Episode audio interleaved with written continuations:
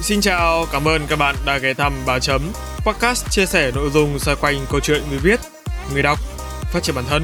Được host bởi Nam Nguyễn, writer and blogger. Các tập trên kênh chính Ba Chấm Podcast sẽ được phát sóng định kỳ vào lúc hai mươi mốt giờ mỗi tuần thứ bảy hàng tuần. Đối với kênh phụ làm podcast không, các tập sẽ được phát sóng định kỳ vào lúc hai mươi mốt giờ mỗi tuần thứ sáu hàng tuần. Tất cả đều phát hành trên nền tảng YouTube, hệ thống Anchor. Các bạn hãy nhớ bật thông báo để không bỏ lỡ bất kỳ tập podcast nào nhé. Còn bây giờ, hãy cùng mình phiêu lưu trên chuyến hành trình trải nghiệm với con chữ, khám phá kiến thức mới, học hỏi và phát triển bản thân. Chúc các bạn có thời gian vui vẻ và ý nghĩa cùng Ba Chấm.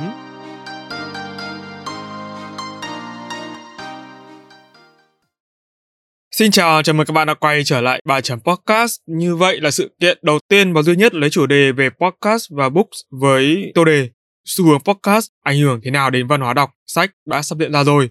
Thú thật với mọi người đó là trong khoảng thời gian vừa rồi, cá nhân mình khá là bận với những cái công tác chuẩn bị cho sự kiện và nó kéo dài đến tận sáu tháng, tính từ tháng chín năm hai nghìn không trăm hai mươi hai cho đến tháng ba năm hai nghìn không trăm hai mươi ba. Và với Ba Chấm thì đây là một sự kiện rất là ý nghĩa, đóng vai trò chuyển giao đưa Ba Chấm từ một cộng đồng trở thành một doanh nghiệp. Sự kiện này có vai trò như một cú nổ lớn để đưa Ba Chấm đến gần hơn với các quý thính giả, những khách hàng tiềm năng, những đơn vị đang mong muốn làm podcast cho doanh nghiệp của mình. Trong sáu tháng vừa qua thì đối với cá nhân mình có rất nhiều những cái cảm xúc đã được đọng lại kể từ khi mà mình bắt đầu tìm người tuyển vào làm sự kiện cho đến thời điểm hiện tại là đã có khá khá các thành viên của Ba Chấm. Và có thể nói là bây giờ Ba Chấm không còn cô độc nữa. Ba Chấm đã có người nhà để đồng hành cùng và để đáp lại những tấm chân tình đó và để đáp lại những tình cảm đó của người nhà cũng như là của các quý thính giả vẫn luôn ủng hộ kênh, vẫn luôn dõi theo kênh từng ngày. Thì trong podcast này mình xin phép được mô tả lại về những tháng ngày đã qua khi mà mình làm sự kiện cũng như là những cảm xúc của mình với một số những thành viên nhà Ba Chấm. Xin mời các bạn cùng thưởng thức.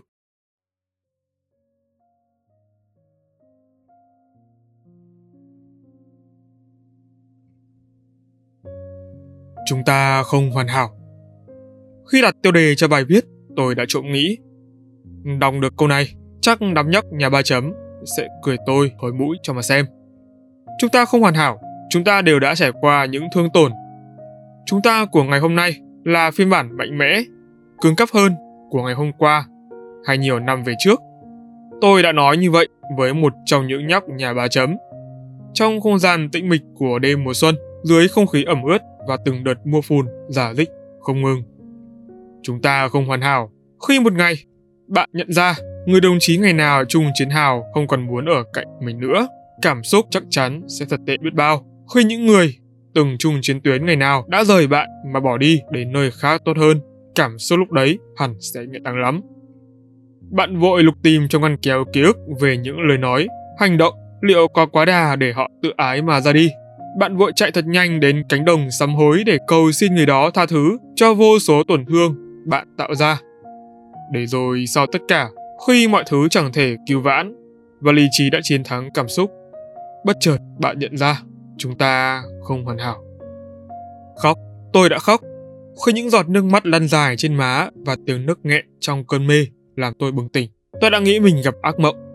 Trong cơn mộng mị, tôi vô thức gọi tên từng người đã rời đi. Tôi gọi họ nhiều đến nỗi khi buổi sáng thức dậy thấy cổ họng bỏng cháy và chúng chẳng thể phát ra thêm bất kỳ tiếng động nào. Say, tôi đã say. Khi những giọt rượu cuối cùng ngấm vào từng tế bào của cơ thể và cơn choáng váng ập đến, đôi mắt tôi đã mờ đi, không phải vì buồn ngủ, mà đó là sự trào dâng của những giọt nước mắt. Chúng tuôn chảy như thác đổ và chẳng gì có thể kháng cự lại sự đột ngột ấy. Cứ thế, cơ thể tôi liệm đi trong vô thức mà chẳng biết, chẳng hay, chẳng nhớ xung quanh đã từng xảy ra chuyện gì. Ngủ, tôi đã ngủ, chắc cỡ vài tiếng. Nói là ngủ nhưng thật ra, tôi nhắm mắt thì đúng hơn. Những mảng ký ức tồi tệ bắt đầu hiện về, ẩn dật trong tâm trí. Trong cơn mê, tôi thấy mình đứng giữa nơi không một bóng người, không thực vật, chẳng có gì cả, chỉ đơn độc mình tôi. Chúng ta không hoàn hảo. Tôi là người sống lý trí. Đôi khi, tôi ước bản thân mình cảm xúc hơn để có thể cảm nhận được sâu sắc, được xúc cảm của mọi người xung quanh. Tôi đã thử, đã cố gắng, nhưng dường như điều đó là không thể. Mặc dù tôi thấy nó vốn thực sự không khó, nhưng bản thân lại không thể làm được. chúng ta không hoàn hảo. Đây hẳn là lời bào chữa tuyệt vời để chối bỏ mọi tổn thương mà tôi gây ra cho một số người. Tôi biết điều đó. Tôi biết mình đang làm một số điều khiến người khác cảm thấy thật buồn và thất vọng. Nhưng giả như tôi không làm như vậy, những kết quả tồi tệ vẫn sẽ xuất hiện theo nhiều cách khác nhau. Điều nực cười là dù cho tôi có cố gắng diễn đạt điều đó, nhưng hình như chẳng ai hiểu hay chịu hiểu cả. Thôi thì chúng ta không hoàn hảo. Đã nhiều tháng trời tôi không viết vì bận chuẩn bị cho sự kiện sắp tới nhà Ba Chấm. Sự kiện này quan trọng đối với tôi vì mục đích của nó không chỉ hướng tới cộng đồng.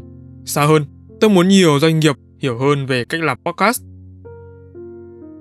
Bài viết này là sự khởi đầu cho những nội dung tiếp theo mà tôi sẽ triển khai trong tương lai. Đó sẽ là những bài viết tổng hợp lại hành trình từ khi tôi bắt đầu cho đến thời điểm hiện tại, khi mọi thứ sắp đến hồi kết. Hy vọng sau khi thưởng thức, các bạn sẽ rút ra được điều gì đó có ích cho bản thân để làm động lực thực hiện những lý tưởng. Hoặc đơn giản, bạn chỉ đọc và thôi, cảm nhận sự dễ chịu khi những xúc cảm được chữa lành. một trăm tám mươi ngày trước thềm sự kiện. Tháng chín, tôi trốn làm để tham gia buổi tọa đàm trinh thám của nhà văn Jilly. Hệ quả là ngay trong chiều ngày hôm đó, tôi đã bị truyền cảm hứng cực mạnh bởi chị cho mong muốn tạo ra sự kiện nhà Ba Chấm.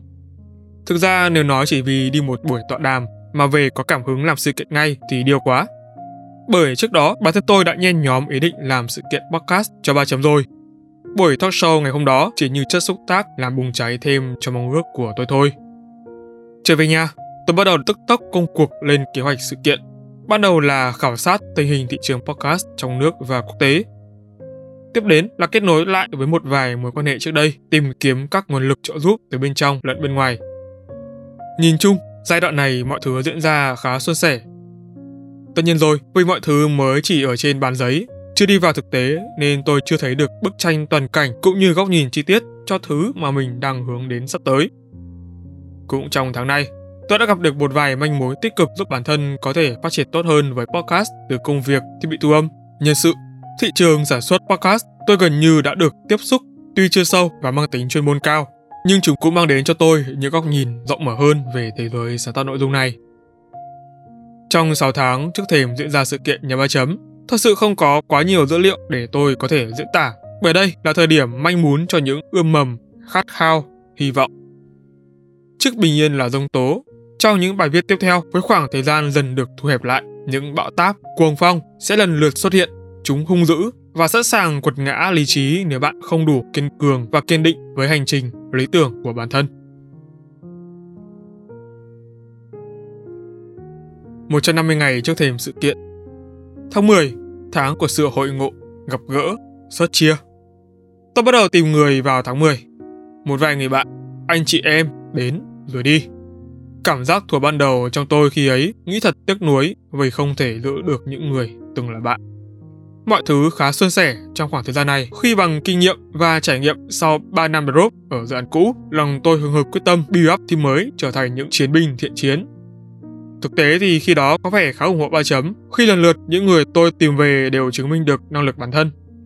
Giai đoạn này, việc vận hành, phân quyền, xử lý diễn ra tương đối ổn định và không khí trong team luôn vui tươi. Tôi trân trọng khoảng thời gian đó, cho đến giờ khi nghĩ lại, tôi vẫn nhớ chúng vô cùng. Như đồ thị hình sin, khi bạn tưởng mọi việc đang ổn và nó sẽ bình bình như vậy mãi. Nhưng không, một vài dấu hiệu không vui đã bắt đầu xuất hiện. Những tín hiệu mà cho đến mãi về sau này tôi mới nhận ra đó thực sự là những vết nứt không nên xảy ra. Cuối tháng mười, chúng tôi bắt đầu bắt tay triển khai concept thiết kế cho sự kiện. Những ý tưởng ban đầu thật tuyệt vời, tôi đã mô tả chúng về viễn cảnh làm thế nào để hiện thực hóa tất cả những điều đó trở thành sự thật. Mọi người ai cũng hân hoan và cảm thấy wow, nếu thực sự ý tưởng này có thể thực hiện hóa, sự kiện sẽ có vai đỉnh vô cùng và chắc chắn khi công khai sẽ trở thành dấu ấn khắc ghi đậm sâu trong lòng người đọc. Nhưng bạn biết đấy, chỉ đến khi bắt tay hành động chúng ta mới có thể cảm nhận được sự bỏng rát mà khó khăn mang lại. Nó bào mòn tinh thần khi chúng ta kiệt sức, đôi khi nản chí, tưởng chừng như chỉ thêm một lần thất bại nữa, mọi thứ sẽ sụp đổ hoàn toàn. Chúng tôi đã gặp trục trặc trong khâu biểu đạt và diễn đạt ý tưởng. Một vài ý kiến phản đối xuất hiện. Một vài người suýt ra đi vì những lý do đại loại như cảm thấy không được tôn trọng. Cảm thấy không được tôn trọng, cụ thể là gì thì tôi sẽ giải thích cho các bạn trong các bài viết tiếp theo. Chỉ biết là trong hiện tại, đây là câu tôi thường xuyên được nghe và chúng được vô số thành viên lặp lại mỗi khi nhận được góp ý, phản hồi. Những câu chuyện sẽ còn tiếp diễn trong các bài viết tiếp theo. Chúng có thể dang dở tại đây, nhưng sự liên kết sẽ được tiếp nối khi bạn đọc sơ chối lại tất cả thành một thể thống nhất. Từ giờ cho đến thời điểm đó, còn rất nhiều sự kiện ra đời với những cú twist vô cùng bất ngờ. Cùng đón chờ những bí mật tiếp theo sẽ được bật mí nhé. một trăm hai mươi ngày trước thềm sự kiện. Tháng mười một, tháng của sự đổ vỡ, chia cắt, mất mát.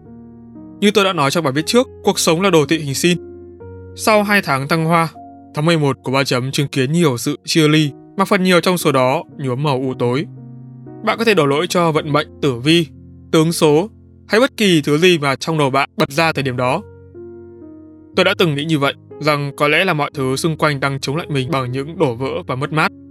Song thời gian trôi dần kéo theo những tư tưởng trong tôi cũng được khai phóng. Tôi cho rằng những rời đi, đổ vỡ, suy cho cùng chính là sự thanh lọc cần thiết trong cuộc sống. Thực tế cho suy nghĩ đó của tôi nằm ở việc tôi vẫn có những cộng sự đồng hành, chứng kiến đến càn quét kinh hoàng và phũ phàng ấy, họ vẫn ở lại với tôi. Điều đó khiến tôi thêm vững tin và trân quý chúng vô cùng. Nhưng nói như vậy không có nghĩa là trong tôi không tồn tại cảm xúc đối lập với tươi sáng. Thực tế tôi đã nghĩ rất nhiều cho mọi giải pháp, tình huống.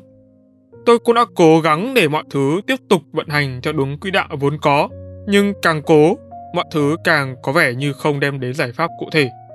Những vấn đề mới tiếp tục nảy sinh mà mấu chốt lại nằm ở vấn đề cũ. Thời điểm này, tôi chính thức bước vào giai đoạn stress đầu tiên. Chúng nặng nề và tăm tối kinh khủng. Nhưng bạn biết vấn đề nằm ở chỗ khi chúng ta tưởng rằng mọi thứ đang ổn, nó vẫn sẽ ổn, thì không. Luôn có phần chìm mà quan sát thông thường không thể thấy. Chúng tồn tại ẩn dưới lớp vỏ bọc ngụy trang, chỉ trực đến thời điểm bùng nổ. Tin tôi đi, sự ấp ủ đó nếu bùng nổ sẽ tồi tệ hơn rất nhiều so với việc thà để chúng nổ liên hoàn cùng lúc. Bạn biết không, đôi khi chúng ta nên chịu đựng một nỗi đau này khi nó vẫn còn tươi mới, hơn là việc đợi chờ thêm nhiều nỗi đau khác tràn xuống, đè nén tại cùng một thời điểm. Sau cùng, tháng này đối với tôi và Ba Chấm vốn chẳng có nhiều dấu hiệu tích cực để kỳ vọng ngoài những sự rời đi không hẹn trước. Chúng tôi còn phải đón nhận sự từ chối từ muôn vàn đối tác, sự dè bỉu đến từ nhiều người mà phần nhiều trong số đó khiến tôi cảm thấy vô cùng ngỡ ngàng. Ngỡ ngàng vì không hiểu vì sao sự thể hiện của họ quá khác biệt so với những gì tôi, mọi người vẫn thường được thấy qua truyền thông. Song tôi vẫn tự an ủi bản thân rằng sự tồi tệ này sẽ sớm kết thúc và những tia nắng ấm áp sẽ sáng chiếu dần trở lại. Thực tế, nó đã xảy ra trong tháng mười hai, khi những sự sống mới cập bến nhà Ba Chấm. Họ là những con người tuyệt vời mang trong mình sự thực tế cùng tham vọng lớn lao. Có thể nói, tôi thực lòng đã rất trông đợi họ sẽ có thể tạo nên khác biệt tại nhà Ba Chấm. Và bài viết ngày hôm nay xin phép tạm kết tại đây. Chúng ta sẽ tiếp tục gặp lại nhau trong những ngày tiếp theo, cho đến khi sự kiện nhà Ba Chấm chính thức diễn ra vào ngày bốn tháng ba năm hai nghìn không trăm hai mươi ba. Hãy nhớ đăng ký và đặt lịch để không bỏ lỡ sự hội ngộ thú vị giữa chủ đề, podcast và book nha. chín mươi ngày trước thềm sự kiện. Tháng mười hai. Xin chào người nhà Ba Chấm. Khi bạn biết mọi thứ đang ngoài tầm kiểm soát và cần hành động ngay, điều gì đến cũng phải đến. Tháng mười hai. Đợt khủng hoảng nhân sự đã diễn ra tại Ba Chấm khiến chúng tôi phải thay đổi kế hoạch. Chiến dịch tuyển dụng quy mô lớn đã diễn ra ngay vào những ngày cuối năm, trong khoảng thời gian sát gần sự kiện bắt đầu. Hàng trăm đơn đăng ký liên tục đổ về từ khi chúng tôi chính thức mở đơn. Khác với lần tuyển dụng trước, với Ba Chấm tôi cởi mở hơn trong việc chọn người. Những tiêu chí cứng nhắc, đòi hỏi cao được gỡ bỏ hoàn toàn để tìm kiếm những ứng viên phù hợp với văn hóa Ba Chấm. Cuối cùng, kết quả tuyển dụng đã không làm tôi thất vọng. Ba Chấm đã thu về những nhóm lãnh đạo tài năng với những cá tính mạnh mẽ, giúp ích trong công việc. Chúng tôi có những người đủ sức quản lý đội nhóm tầm trung. Mọi thứ tuy chưa thực sự đúng như kỳ vọng, nhưng tôi tin tất cả sẽ tiến bộ vượt bậc theo thời gian. Cũng trong tháng mười hai, tôi khám phá thêm nhiều điểm mạnh của một số thành viên mà sau này chúng đã giúp ích tôi rất nhiều trong việc phân quyền và giao việc. Song song với việc tuyển người, sự kiện vẫn tiếp tục diễn ra và điều đáng buồn là những sự từ chối vẫn liên tiếp đến, ngay cả trong hoàn cảnh tưởng như mọi cơ hội đã thật rộng mở. Tôi và một số thành viên nhà Ba Chấm liên tiếp trượt chân với những nhà tài trợ, hiện kim, bảo trợ truyền thông, thậm chí là cả diễn giả trong việc mời cộng tác. Về phía nhà tài trợ, bảo trợ truyền thông, tôi không quá sốc khi các deal không thành. Nhưng riêng đối với diễn giả, đặc biệt là diễn giả thuộc podcast, thì tôi không thể lường trước được khó khăn lại lớn đến như vậy. Như các bạn đã biết, podcast tại Việt Nam mới chỉ manh muốn phát triển dưới hình thức cá nhân, cộng đồng, chứ chưa hẳn đã được áp dụng dành cho doanh nghiệp chính thống. Chính vì thế, số lượng podcaster đơn lẻ tại Việt Nam nhiều vô kể. Nhưng đối lập lại, những đơn vị thực hiểu có chuyên môn như Vietcetera, Vietcetera lại không có nhiều, hay nói đúng hơn là không tồn tại. Trong danh sách khách mời cho phần mả podcast của Ba Chấm, liệt kê chưa có đến chục cái tên, thậm chí là ngay cả khi chúng tôi cố gắng soi, đào, bới, lục tung cõi mạng cũng gần như tuyệt vọng trong việc tìm kiếm diễn giả phù hợp. Để nói về chủ đề này, dùng từ phù hợp trong hoàn cảnh này tức là chúng tôi đã hạ tiêu chí xuống rất nhiều, gần như bằng không đối với dạng khách mời này. Tuy vậy thì thực tế phũ phàng vẫn không chịu buông tha và chúng tôi vẫn lực bất tòng tâm trong việc tìm kiếm ngôi sao hy vọng mang tên diễn giả podcast. Thế đấy, bên cạnh niềm vui khi được đón nhận những cộng sự mới về nhà Ba Chấm, tháng mười hai của tôi có chứng kiến hàng loạt điều thất bại với những sự đổ vỡ trong mối quan hệ mà tôi không tiện nhắc tên. Các mối quan hệ xung quanh tôi lần lượt tan biến trong suốt bốn tháng cuối năm. Đã có khoảng thời gian tâm trí tôi chạm ngưỡng tuyệt vọng trước khi được hồi sinh trong hình dạng mới sau đó. Nhưng sự chia ly luôn đem đến một phần tổn thương, chẳng có người nào mong muốn điều đó cả. Ngay cả đối với những trái tim can đảm, mạnh mẽ, tôi nghĩ cũng ít nhiều rớm máu những sự tiếc thương. Nhưng một điều khó khăn chúng ta vẫn luôn phải làm, đó là dũng cảm bước tiếp, đạp lên những nỗi đau và vững tin để tiến về phía trước, dù cho khi thiếu đi những đồng đội, trước mặt mỗi người sẽ là muôn vàn khó khăn được che phủ sau màng sương ảo. Nhưng chỉ cần vượt qua được màn sương ấy, những cơ hội mới sẽ đến và chúng ta lại biết mọi thứ rồi sẽ ổn thôi.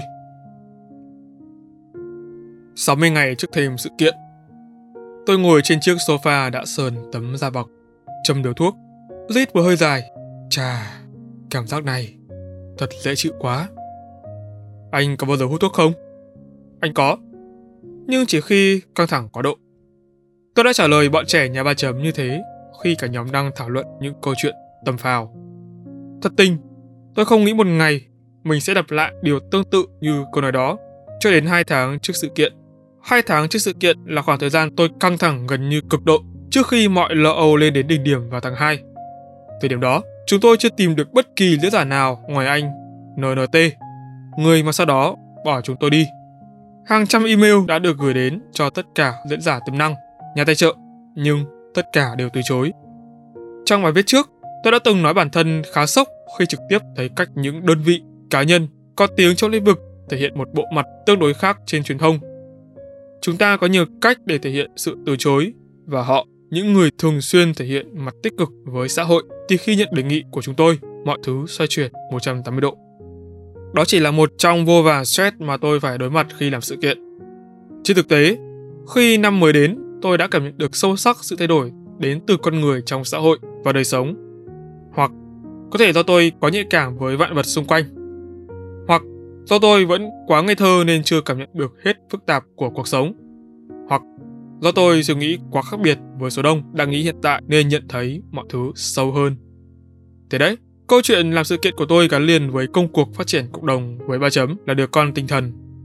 Bạn biết không, sau khi nhận lại tất cả quá trình, tôi chợt nhận ra, điều tưởng như ai cũng biết, đó là thành tích được xây dựng bởi tập thể luôn là ánh hào quang rực rỡ nhất. Nếu không có người nhà, Ba Chấm sẽ không đạt được chút thành tích nhỏ bé như hiện tại. Nếu không có cộng sự Ba Chấm, tôi cũng chưa chắc tiến xa được đến bây giờ. Từ tận sâu trong lòng, tôi luôn tự nhủ bản thân phải biết trân trọng hiện tại với những thứ bản thân đang sở hữu.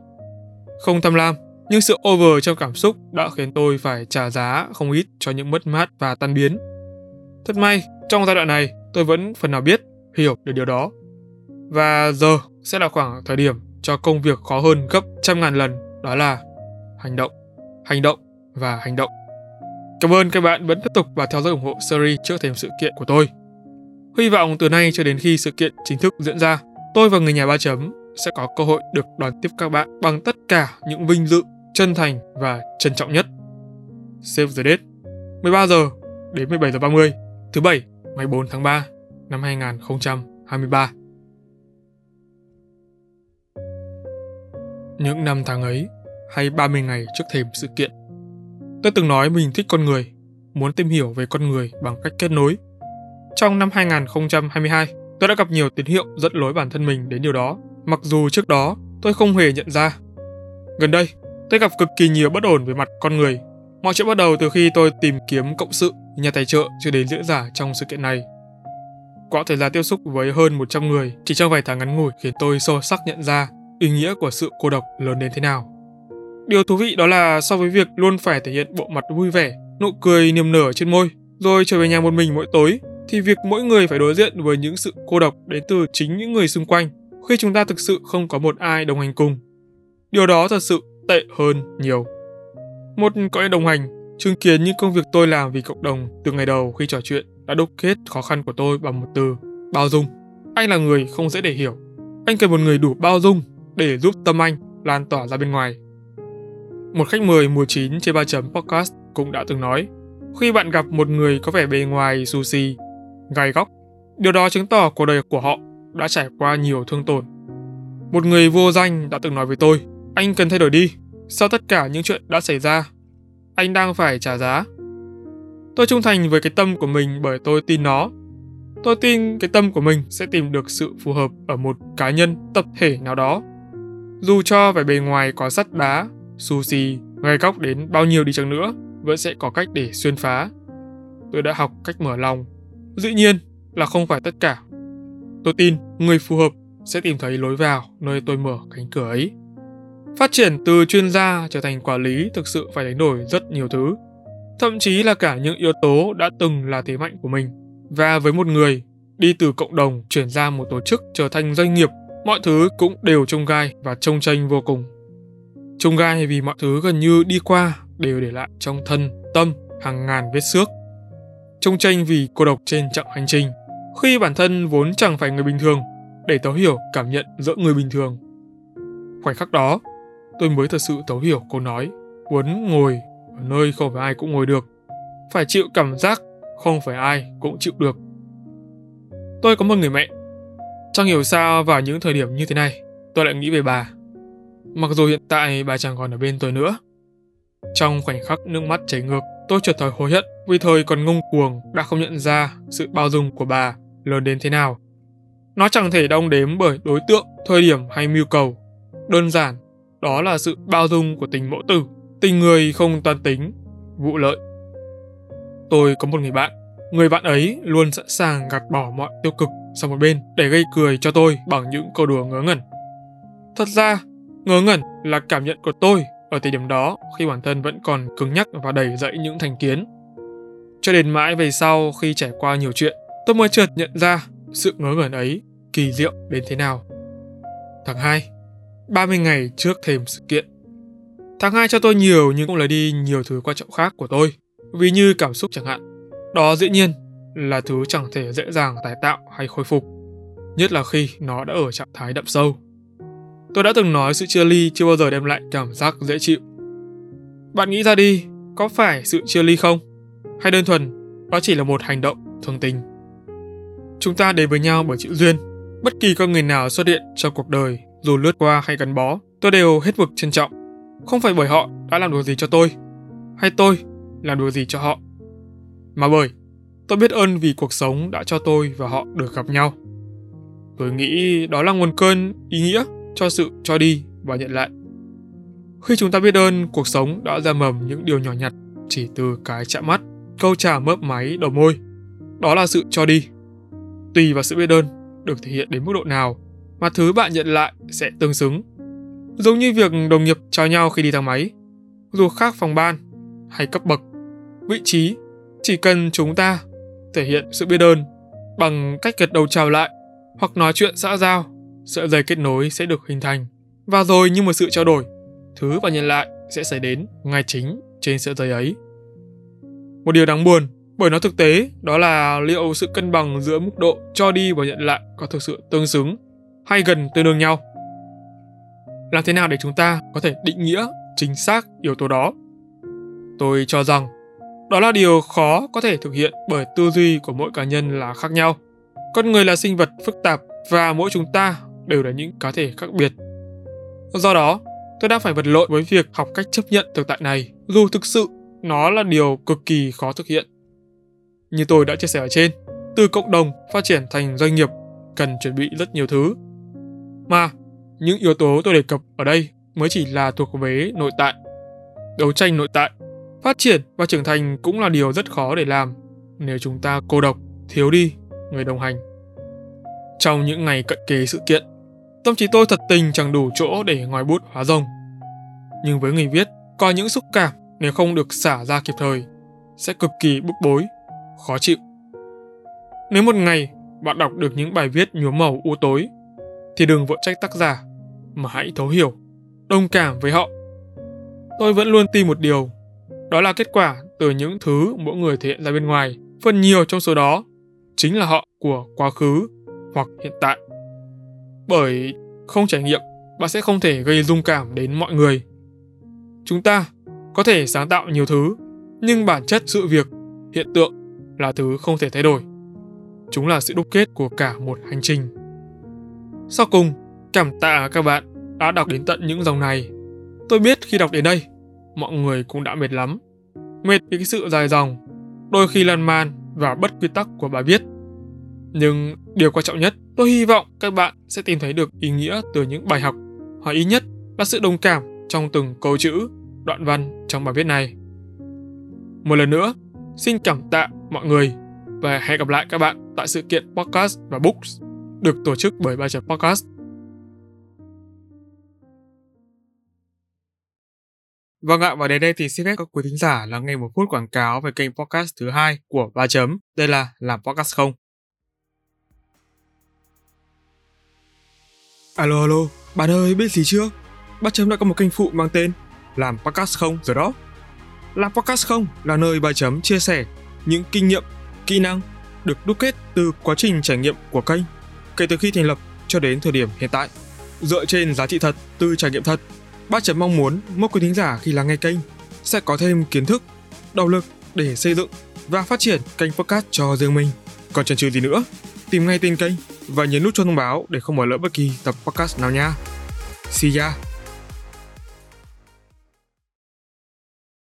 Và đây là những bài viết dành riêng cho những người cộng sự thân thiết của tôi.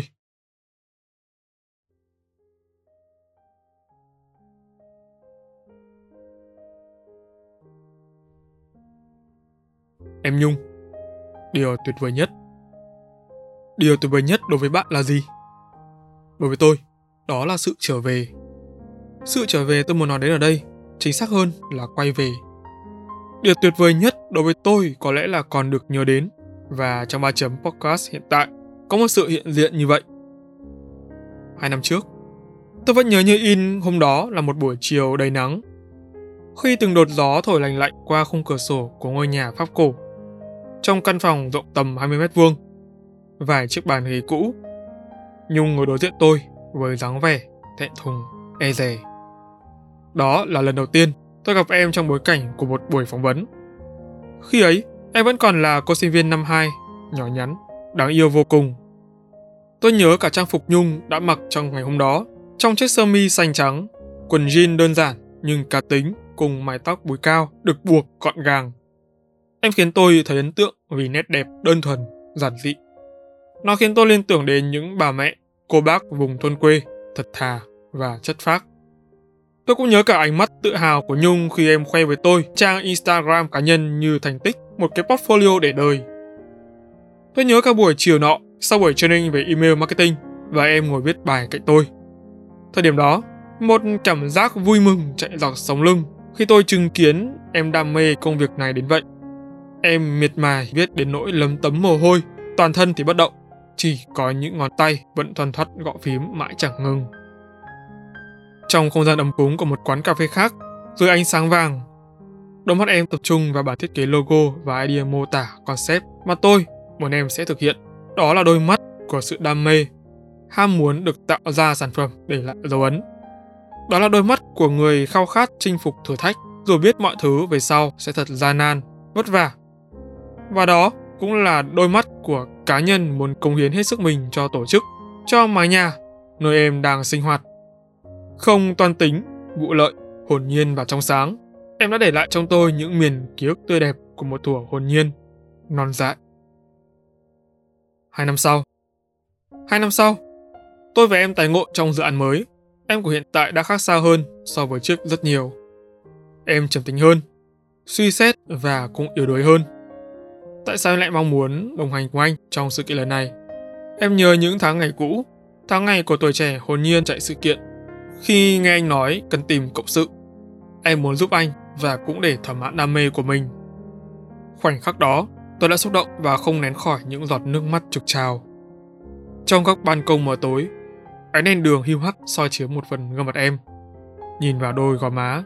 Sau trong ánh mắt ấy, tôi biết Nhung đã trưởng thành thật rồi. Em là động lực lớn lao giúp tôi soi chiếu bản thân mình sau nhiều lần vấp ngã. Em ở đây như thể chỉ để chứng minh một điều, dù tất cả quay lưng lại với anh thì vẫn luôn có em ở đây. Nếu không ai hiểu anh, em sẽ là người làm điều đó. Tuy không sâu sắc, nhưng sẽ giúp đỡ anh được phần nào. bốn tháng sau, tôi nhắn tin cho em, nội dung thế này. Anh xin lỗi vì đã để em vào đây. Đáng nhẽ anh không nên kéo em vào múa bong bóng này. Chắc em thất vọng về anh lắm. Đó là những lời thật lòng tôi muốn dành cho em. Vì có những sự biến đổi, biến chuyển ập đến mà tôi chẳng thể ngờ. Một trong những sự thay đổi tôi ít ngờ đến nhất, cũng khó giải quyết nhất, nằm ở con người. Ngày hôm đó tôi đã thành thật với em tôi của bốn tháng trước khi gặp em. Và tôi của hiện tại đã khác nhiều lắm. Mặc dù bản chất vẫn vậy. Tôi đổ lỗi cho biến cố và những lần mất kiểm soát tình hình là kịch cớ để dẫn đến sự đổi thay. Nhiều lần tôi đã không ngừng tự vấn tâm rằng cái gì đang thay đổi và cái gì đang tạo nên sự thay đổi của bản thân, sự vật, hiện tượng, tất cả mọi thứ xung quanh. Rốt cuộc, tôi chẳng thể tìm ra câu trả lời trong khoảng thời gian này. Tôi biết, thời gian của tôi và Nhung không còn nhiều vì sau đây, em sẽ rời đi. Có lẽ việc em đến với tôi như một sứ mệnh thật. Sứ mệnh giúp tôi soi chiếu bản thân để không lạc lối với những lý tưởng của chính mình. Em ở đó, âm thầm và giúp tôi thêm vững chắc, an tâm hơn trên hành trình riêng của bản thân. Sau tất cả, trong ngàn khoảnh khắc của sự tôn trọng, tôi trân trọng và biết ơn em, vô bờ. Em Yến, ngày mai sẽ đến và chúng ta sẽ ổn thôi. Một trong những cảm giác tồi tệ đó chính là khi chúng ta nhìn thấy người mình trân quý đau buồn mà chẳng thể làm gì để thay đổi tình hình. Chấp nhận thực tại, đừng cố gắng kiểm soát hay điều khiển nó cho đến khi thực tế diễn ra. Đúng, tôi đã nghe điều đó đến cả ngàn lần. Cứ mỗi lần nó đến, tâm trí tôi lại xoay mòng mòng xung quanh, cho đến khi tôi buộc phải chấp nhận chúng đơn giản chỉ là quy luật tự nhiên. Tôi và Yến tìm thấy nhau trong điểm chạm nghề viết. Yến tìm đến tôi với tư cách giống nhà báo phỏng vấn khách mời để đưa tin bài. Còn tôi, tôi cũng đáp lại em bằng tất cả sự nhiệt thành của một người thấu hiểu. Tôi và Yến tìm thấy nhau trong điểm chạm cảm xúc. Yến tìm đến tôi với tư cách đàn em hào hẳn đàn anh để có thêm cho mình kinh nghiệm trong công việc. Và tôi, tôi cũng đáp lại em bằng tất cả sự nhiệt tâm của một người đi trước. Đáp đền tiếp nối, dạo gần đây, cụm từ này vang vẳng trong đầu tôi thật nhiều.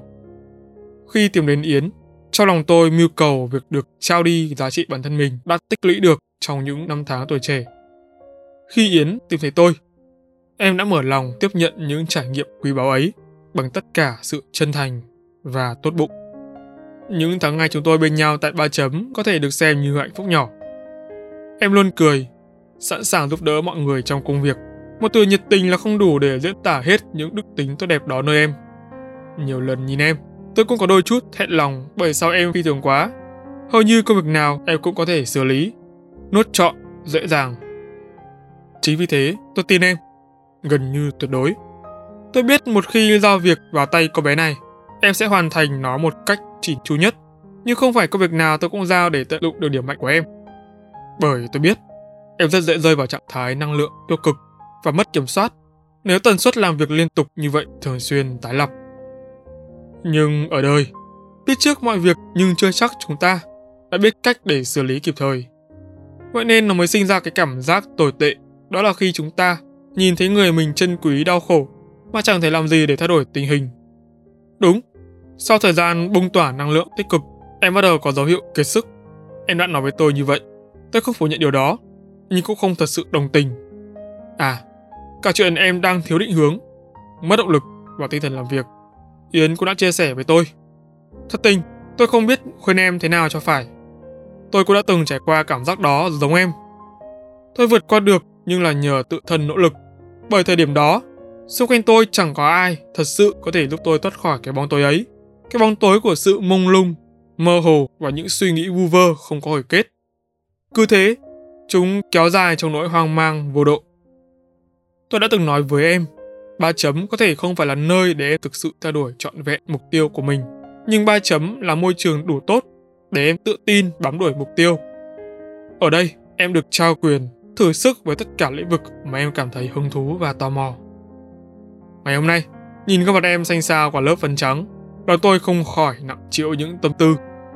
Mỗi cá nhân đến với tôi, mà sau này là cộng sự, dù ít, dù nhiều, họ đều để lại cho tôi những cảm xúc khó tả. Yến là một trong nhiều nhóc tì như thế.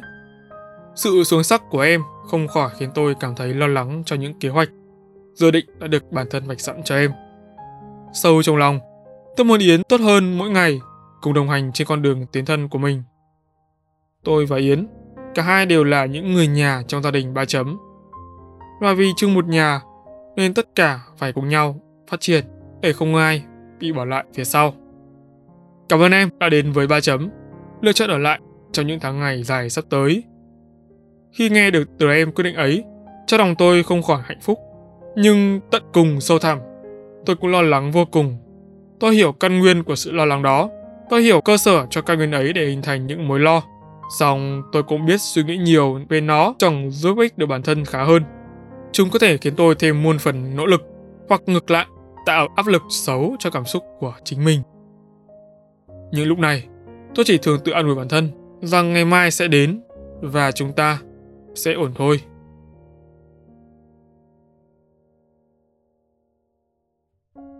Em Ánh, sự rung cảm của những trái tim. Lần đầu gặp Ánh, tôi suýt chào em bằng chị, không phải vì mặt cũ, mà bởi tác phong em hơi slow. Nhìn nó dở cốc, tôi tưởng như vác laptop ra bồn ngồi chạy deadline được. Lần đầu gặp Ánh, tôi đã thinh thích em. Không phải yêu đương, mà bởi tôi cảm nhận được năng lượng tốt lành tỏa ra từ giọng em nói. Ôi chao, sao nghe ấm áp vô cùng. Lần đầu gặp Ánh, tôi đã bị ấn tượng bởi em.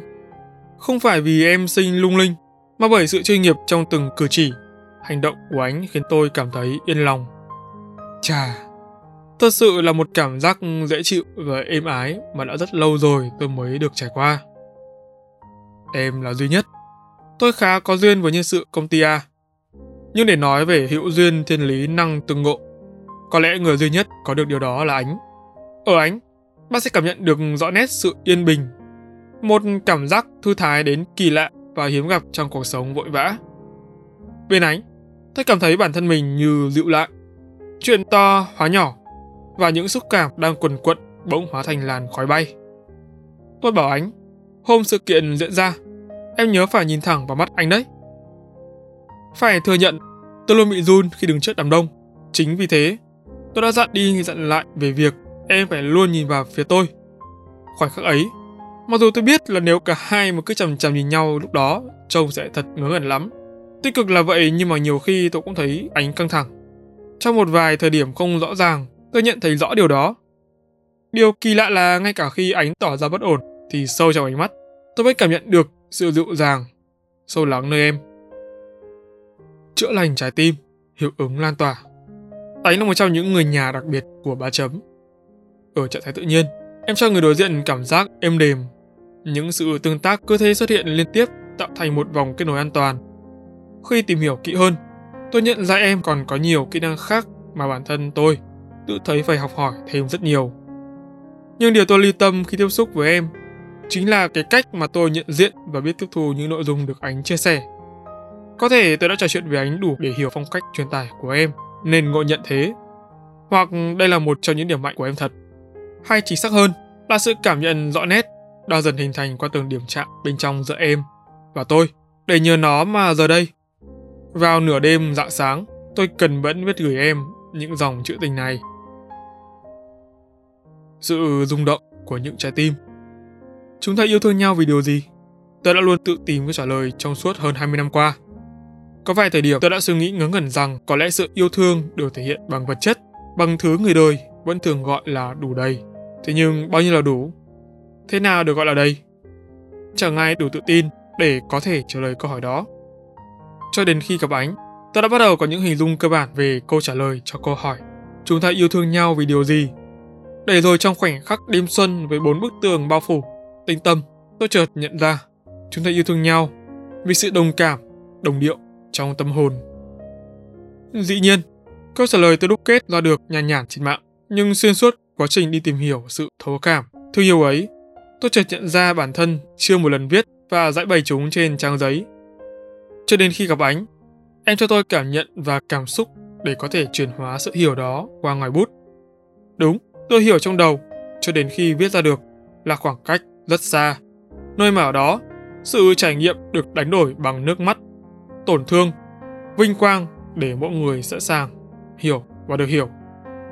Nơi mà ở đó, cơ hội được hiểu sẽ trôi nhanh trong khoảnh khắc, và cho đến khi vội quay đầu nhìn lại, chúng đã xa mãi.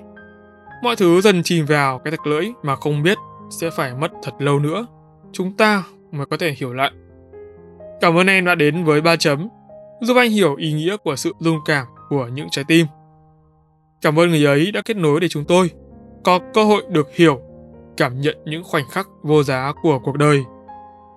Trong ngàn giấc mộng, xin được biết ơn và cảm tạ tất cả những thiên lương ấy, để ngày hôm nay, trong sự dung cảm, những trái tim này hòa chung một nhịp đập. Em chúc an lạc. Em chỉ cần ngồi ở đó, không cần nói gì cả, và như thế là đủ. Tôi đã nói với em như vậy vào tháng cuối cùng của năm hai không hai hai. Tôi nói trong các buổi tiệc nhà Ba Chấm, sự hiện diện của em là cần thiết. Tôi nói tôi cần em để an tĩnh lại không gian ấm cúng, thân mật vốn đã trở thành signature của nhà. Em hợp với các sự kiện liên quan đến giáo dục, à không, nói như thế hơi phiến diện.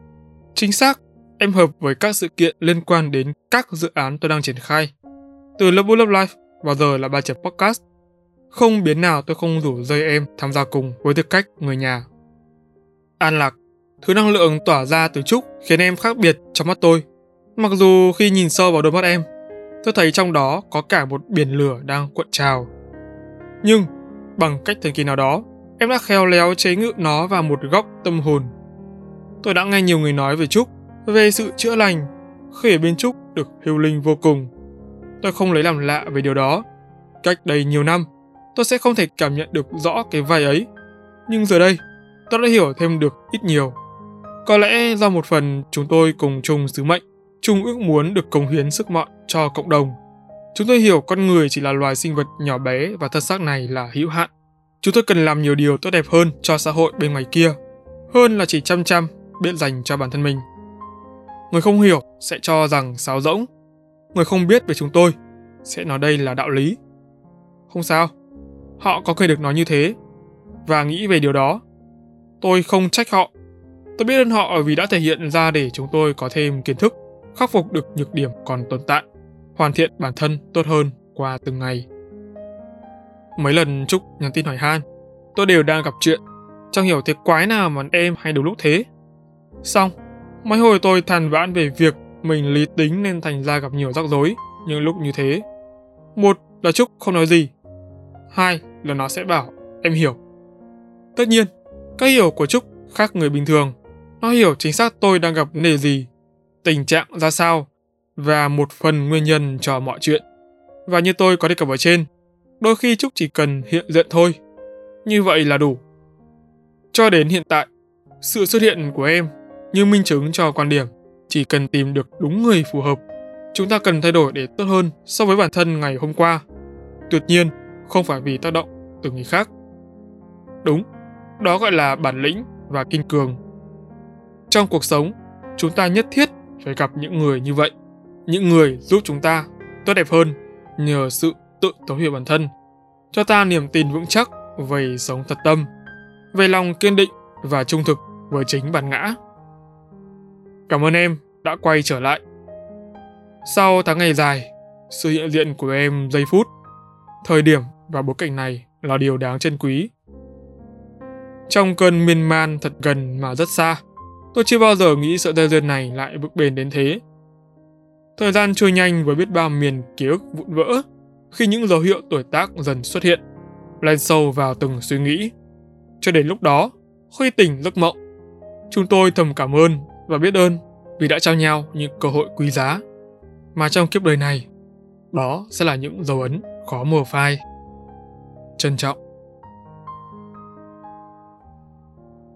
Chúng ta nỗ lực vì điều gì? Một điều chắc chắn, chúng ta luôn nỗ lực vì chính bản thân mình.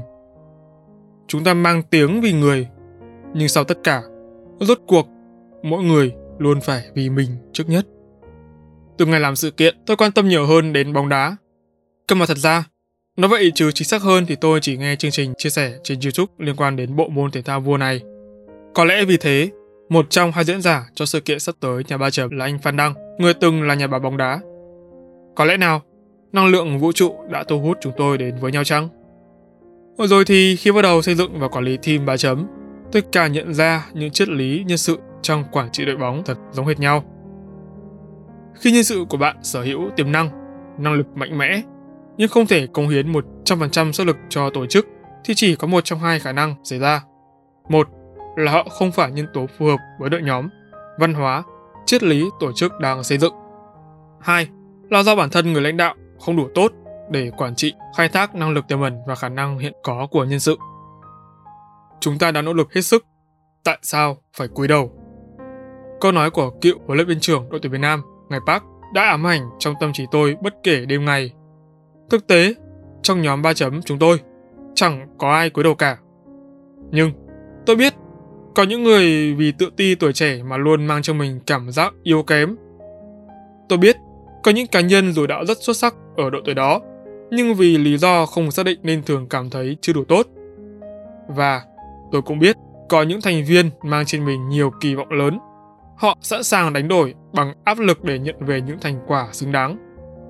Đó thật sự là động lực tốt, nhưng sau cùng, điều không ngờ đến nhất là cái giá họ phải trả quá đắt khi những thất vọng, kiệt sức, trầm cảm liên tục kéo đến, bủa vây, dìm đi phần nào sự tích cực mà họ đã vất vả nuôi dưỡng. Mỗi người đi qua đời ta đều là những người thầy quý giá. Đám nhóc nhà Ba Chấm hiểu tiếng nào đó là người thầy của tôi. Chúng dạy tôi những bài học mà nhiều khi suy ngẫm lại bản thân ngỡ như đáng lẽ ra mình phải biết từ lâu rồi, bởi chúng vỡ lòng quá mà.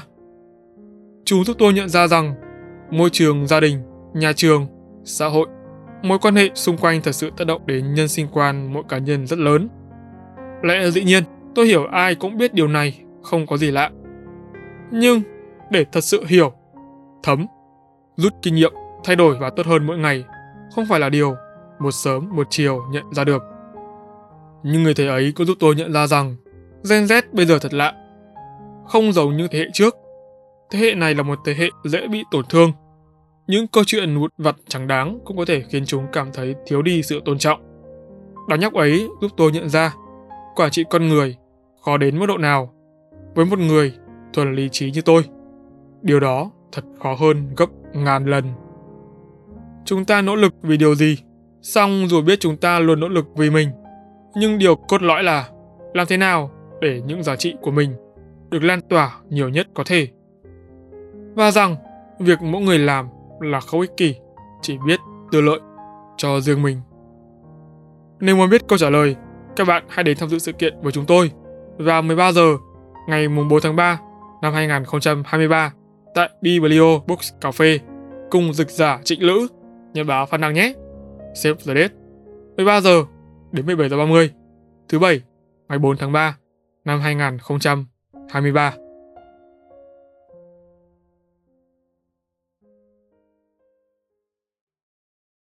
Và đó là toàn bộ mười hai bài viết mình đã viết trong tháng hai này về sự kiện của Ba Chấm.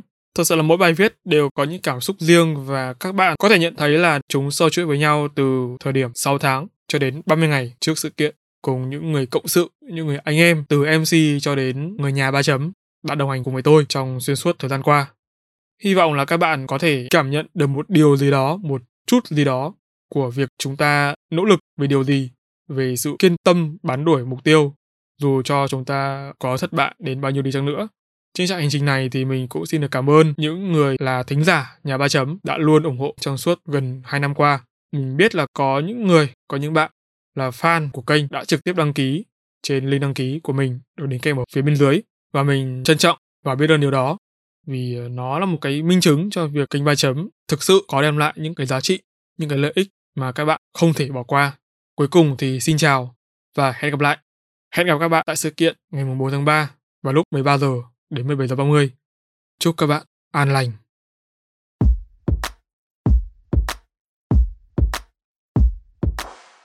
Cảm ơn các bạn đã lắng nghe Ba Chấm Podcast. Nếu các bạn thấy podcast này thú vị, giúp được cho bản thân và mọi người, hãy để lại phản hồi trên các trang social media hoặc chính tại nền tảng bạn đang nghe để chúng mình được biết nhé. Có thể có thể lắng nghe thêm nhiều nội dung bổ ích hơn nữa. Các bạn có thể mua giúp Ba Chấm tách cà phê nho nhỏ nha.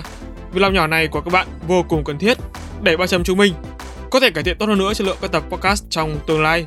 Đừng quên, vào hai mươi mốt giờ mỗi tuần thứ sáu và thứ bảy hàng tuần, bạn sẽ có hẹn cùng Ba Chấm trên các nền tảng phát hành podcast như YouTube, Google, Apple, Spotify và nhiều hơn thế nữa.